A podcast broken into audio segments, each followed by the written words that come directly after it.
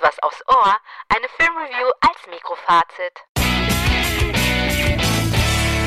Beate, worum geht es denn in Stella ein Leben? In Stella ein Leben geht es um praktisch die Lebensgeschichte von Stella Goldberg. Das basiert ja auf, wahren, auf einer wahren Begebenheit. Stella Goldberg war eine Jüdin, die in Berlin gelebt hat. Ich glaube, die ist Anfang der zwanziger Jahre dort in Berlin-Charlottenburg geboren worden. Und dann in jungen Jahren, so Ende der dreißiger Jahre, kurz bevor die Nazis an die Macht kommen, träumt sie davon, Jazzsängerin zu werden, weil sie viel amerikanische Jazzmusik hört. Und sie, sie träumt davon, eines Tages Jazzsängerin in den U S A zu werden. Aber da sie Jüdin ist, hat sie natürlich keinerlei Chancen. Sie, bei, bei der Machtergreifung der, der Nazis kommt sie und ihre Familie immer mehr unter Druck. Äh, ihnen gelingt, also die, der gesamten Familie gelingt es aber tatsächlich bis neunzehnhundertdreiundvierzig unentdeckt in Berlin zu leben. Hat auch damit zu tun, dass sie einen Passfälscher kennt, Rolf Isaksson. Der wird gespielt von Janis Niewöhner. Den kennen wir ja noch aus Beat. Und die beiden sind unterwegs und er hilft ihr, sie hilft ihm. Also sie haben gefälschten Pässen überleben, überleben die eben alle, also die gesamte Familie in Berlin bis neunzehnhundertdreiundvierzig. Dann wird sie aber doch verhaftet von der Gestapo, wird gefoltert ähm, und sie stellen sie vor die Wahl, entweder nach Auschwitz zu deportiert zu werden oder für die Nazis als Greiferin zu arbeiten und andere jüdische Menschen, die noch in Berlin leben, zu verraten. Und sie wird, ihnen wird in Aussicht gestellt, dass ihre Eltern das überleben und dass sie das auch überlebt. Also wählt sie dann die zweite Möglichkeit, indem sie andere, Na- andere Juden verrät und als Greiferin agiert und hofft so, den Krieg zu überleben. Wie hat dir denn äh, dieser Film gefallen? Ich bin so ein bisschen zwiegespalten, was das angeht. Ich meine, es ist generell natürlich eine, eine schwierige, eine heikle Geschichte. Generell der Umgang der Deutschen mit der nationalsozialistischen Vergangenheit ist ja vielschichtig, aber ist ja immer noch nicht so einfach, wie man, wie man sieht. Es, es gibt eben nicht nur, und das Problem ist halt, dass es nicht nur deutsche Täter gibt, sondern auch deutsche Opfer.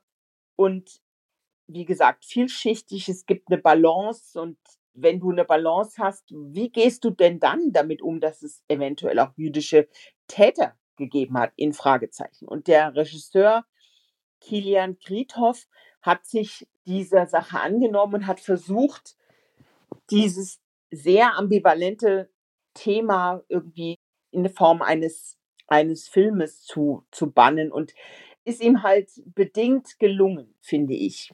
Weil das Problem an der ganzen Sache, er geht, er geht ihrer Ambivalenz, also er hat, er hat den Mut, das Thema anzugreifen, aber nicht die Figur zu hinterfragen. Denn sie inszeniert sich, das, das kann man auch nachlesen bei den Verhören, die es später mit ihr gab, also nach dem Krieg, wo sie dann als Kollaborateurin angeklagt war, ähm, da hat sie immer wieder nur davon gesprochen, dass sie gezwungen wurde und dass sie keine andere Chance gehabt hat. Aber es gibt genug Aussagen von anderen, die sagen, sie hätte da eine Zeit lang sogar Spaß dran gehabt und das hätte ihr gefallen. Und ich glaube, dass genau das, obwohl, da ist wirklich über Jahre recherchiert worden. Aber genau das, finde ich, fehlt daran. Also, dass du, dass du von ihr viel zu wenig weißt. Die springen, sie zeigen sozusagen ihren Werdegang, bis sie Greiferin wird. Von der, von der Tat, also von den, den Taten, die sie begangen hat als Greiferin, sieht man relativ wenig. Und dann erst wieder nach dem Krieg ein bisschen, wie sie damit umgegangen wird. Also, wie sie damit umgeht. Und man sieht sie feiern und man sieht sie irgendwie das genießen, dass sie so eine gewisse Sicherheit gehabt hat und ein ausschweifendes Leben führen konnte, dadurch, dass sie eben quasi geschützt war. Aber man, man sieht, man sieht wenig davon, wie sie, ob sie damit hadert, wie es ihr damit geht, ihrer eigenen äh, Leute zu verraten. Und das finde ich ein bisschen schwierig. Und auch die Nachkriegszeit von ihr, also sie ist, sie kommt ins Gefängnis für zehn Jahre. Und danach kommt sie bis, kommt sie irgendwie frei und konvertiert dann auch zum Christentum und entwickelt sich dann zur bekennenden Antisemitin. Also das ist wirklich ein, ein sehr, eine wirklich komplexe Figur. Aber ich finde, dass, dass der Film irgendwie ein bisschen unbefriedigend ist, weil, weil er sehr vorsichtig mit dieser Fi- Figur umgeht und er sie sozusagen nur mit Samthandschuhen anfasst. Und ich finde, er hätte wesentlich kritischer dieser Figur gegenüber sein müssen. Und das, und distanziert sie, er ist, distanziert sich von, von einem echten Reingehen in eine Figur und in, von der Tiefe. Also es, es sind irgendwie nur nacherzählte Fakten, die man nachlesen kann. Aber er geht der Figur nicht so richtig ähm, nahe. Also du erfährst gar nicht so wirklich, was mit ihr eigentlich passiert ist, so wie sie sich dabei gefühlt hat, dass sie diese Leute verraten hat. Und das ist mir zu flach. Das ist mir zu wenig. Und das ist mir dann, obwohl das sehr mutig ist, so ein Thema aufzugreifen, zu undifferenziert, finde ich. Wie hätten Sie es denn besser machen können? Naja, indem sie eben, indem sie eben, also es gibt ein paar Szenen, wo sie als Täterin wirkt. Also, ähm, aber die, die werden, die hätte man wirklich explizit zeigen müssen. Es gibt ja in Menschen immer Ambivalenzen. Es gibt immer zwei Seiten. Es gibt nicht nur, nur eine Person. Ich glaube, dass in jedem Menschen ja mehrere Personen oder Persönlichkeiten drinstecken, die je nachdem, wie die Lebensumstände sind, vielleicht rauskommen. Und sie hat, finde ich, zwei Seiten. Und, und da wird eben die Täterseite in meinen Augen nicht genug beleuchtet. Es wird nur die Opferseite beleuchtet.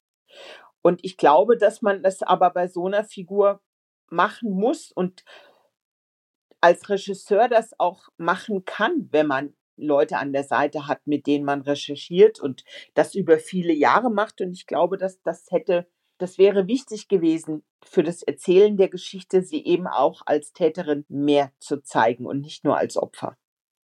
Was ist deine größte Kritik? Oder ist das deine größte Kritik? Das wäre meine größte Kritik, dass man sie als Täterin so selten zeigt, sondern eher nur als Opfer. So, gibt es denn etwas, was dir besonders gut gefallen hat? Also, was war da dein Highlight?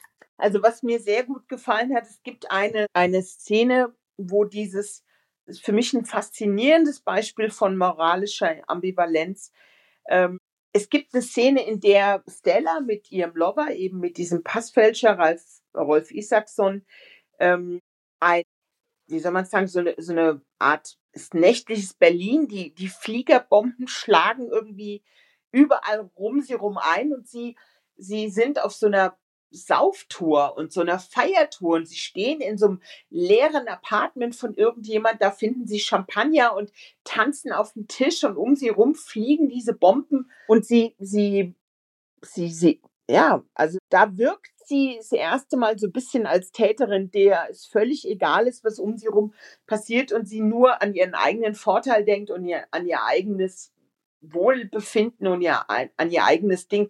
Das ist eine der ganz wenigen Szenen, wo das vorkommt. Und das hat mir gefallen. Und mir hat auch gefallen, dass jemand generell diesen Mut hat, dieses Thema auf, aufzuarbeiten. Für wen könnte dieser Film etwas sein?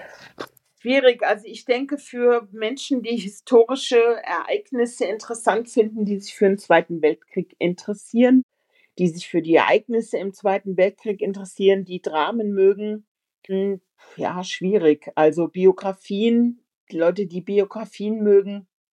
Es ist wirklich gut gespielt. Also ich finde, Paula Beer macht das hervorragend in, in der Rolle als Stella Goldberg, macht das wirklich gut. Ja, also das wären so die Vorschläge. Aber wie gesagt, es ist ein einfacher Film. Der, der bringt einem schon viel zum Nachdenken und es sind viele Dinge, die man so an, beginnt zu hinterfragen oder die man anders sieht, wenn man den gesehen hat. Ist alles nicht so einfach. Also es ist kein Film, den man so wegguckt als reines Entertainment. Dafür ist er nicht gemacht. Was ist deine Bewertung für diesen Film? Schwierig, schwierig. Ich würde sagen, wohlwollend sieben von zehn Goldblums.